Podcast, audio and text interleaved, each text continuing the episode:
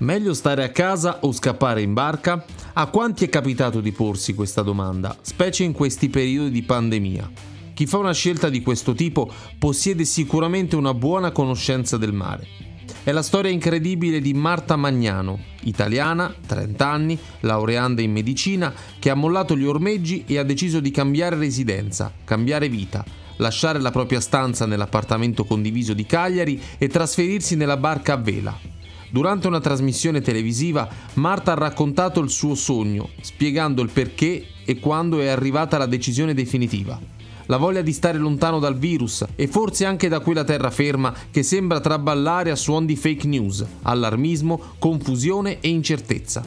Marta non ci ha pensato due volte e con tanto coraggio ha preso il necessario e si è letteralmente trasferita in quella che per molti rappresenta un sogno irraggiungibile o magari una scelta di vita bizzarra.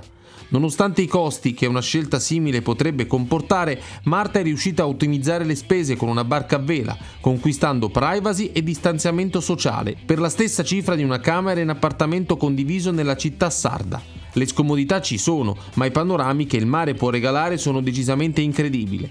E come si suol dire, il gioco vale la candela.